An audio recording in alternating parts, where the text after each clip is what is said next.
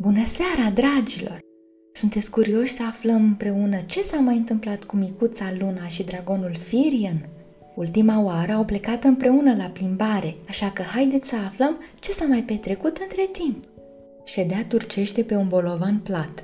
Cercetă cu privirea hotarul pământului, acolo unde se curba sub marginea cerului și se întrebă ce fel de lucruri se întindeau după aceea. Nu vedea decât pădure, dar cu siguranță că pădurea nu putea ține la nesfârșit – când mersese cu bunica în direcția cealaltă, copacii se răreau în cele din urmă și făceau loc fermelor, care ferme făceau loc orașelor, care făceau loc pe urmă altor ferme. Iar după aceea erau deșerturi și alte păduri și lanțuri de munți și chiar un ocean, iar la toate se putea ajunge prin rețele mari de drumuri care se desfășurau într-o parte și în alta ca niște gheme mari de lână.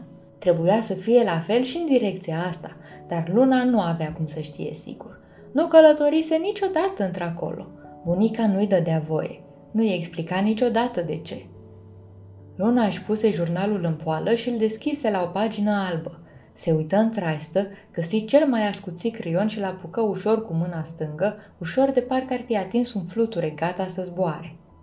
Închise ochii și încercă să-și facă mintea goală și albastră ca un cer larg fără nori.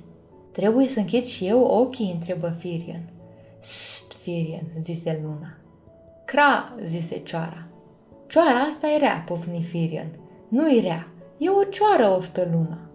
Da, Firian, dragă, închide și tu ochii. Firian gâlgâi încântat și se ghemui în faldurile fustei lunei. Curând sfărăia. Nimeni nu se simțea în largul lui mai repede ca Firian. Luna își întoarse din nou atenția asupra punctului unde pământul întâlnea cerul și îl imagină cât putu de clar de parcă mintea ei se transformase în hârtie și nu trebuia decât să îl însemne acolo cu cea mai mare grijă. Respira adânc, îngăduindu-i inimii să-și încetinească bătăile și sufletului să-și netejească grijile, riturile și nodurile.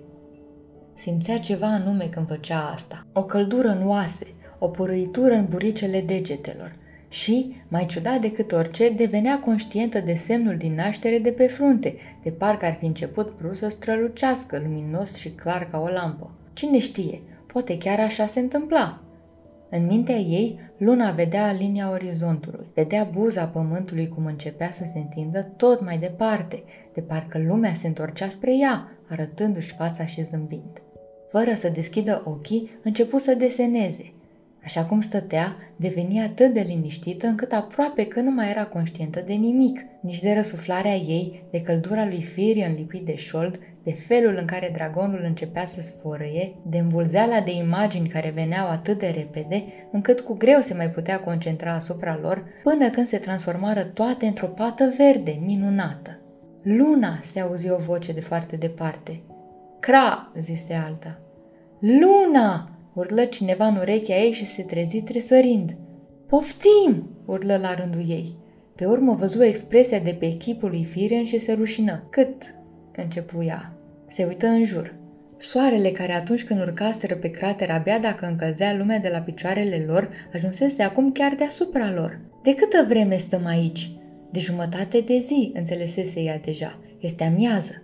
Firian zbură foarte aproape de fața lunei și își lipi nasul verde de nasul ei pistruiat.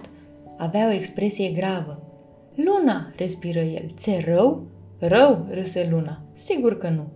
Mă gândesc că poate ți rău, zise Firian în șoaptă. S-a întâmplat ceva foarte ciudat cu ochii tăi. Ce prostie, zise Luna închizând cu zgomot jurnalul și legând șnururile de piele ale copertelor moi. Îl strecură în traisă și se ridică în picioare. Picioarele aproape cedară sub ea. Ochii mei sunt normali. Nu-i nicio prostie, zise Firian, buzâind de la o ureche la alta a fetei.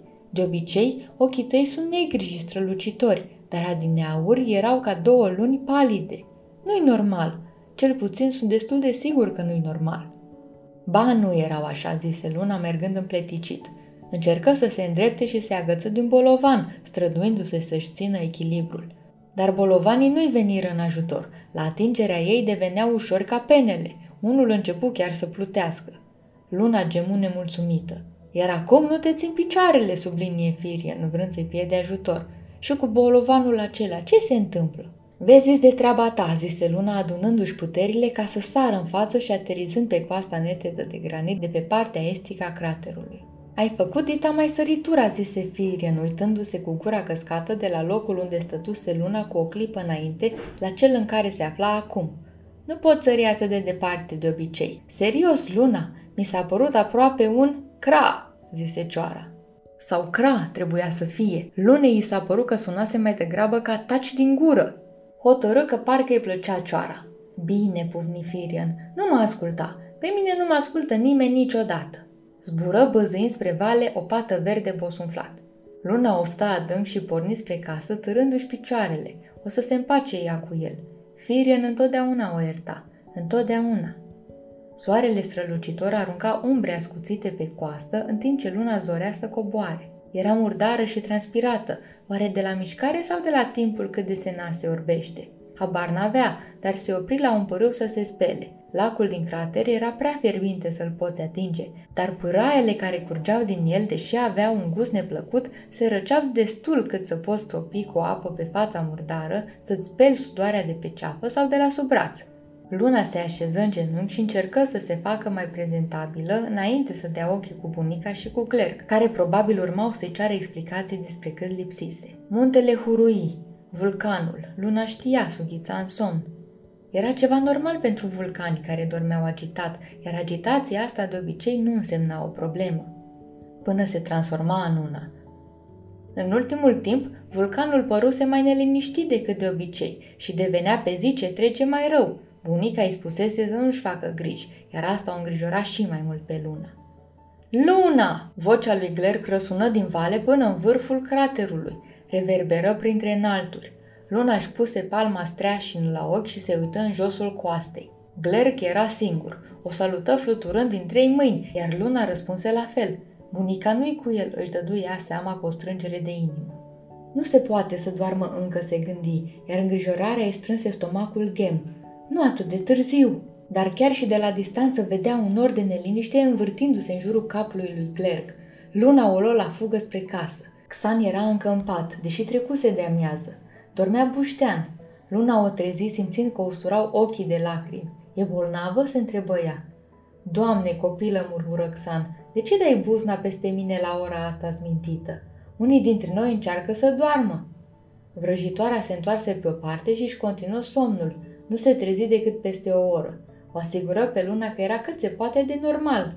Sigur că da, bunico, zise Luna fără să o privească în ochi. Totul este perfect normal. Bunica și nepoata se uitau una la alta zâmbind șovăielnic. Fiecare minciună care le ieșea de pe buze cădea și se împrăștia pe jos, zornăind și strălucind ca sticla spartă. Mai târziu, în aceeași zi, când bunica anunță că voia să fie singură și plecă în atelier, Luna scoase jurnalul din traistă și îl răsfoi, uitându-se la ce desenase în timp ce visa. Mereu descoperea că desena mult mai bine în momentele pe care nu și le amintea. Era de-a dreptul enervant. Desenase un turn de piatră, unul pe care îl mai desenase și înainte, cu ziduri înalte și un observator îndepărtat spre cer. Desenase o pasăre de hârtie care zbura de la fereastra lui cea mai vestică. Și asta mai desenase înainte. Desenase un prunc înconjurat de copaci bătrâni și noduroși. Desenase luna plină radiind promisiuni spre pământ. Și desenase o hartă. Două, de fapt, pe două pagini.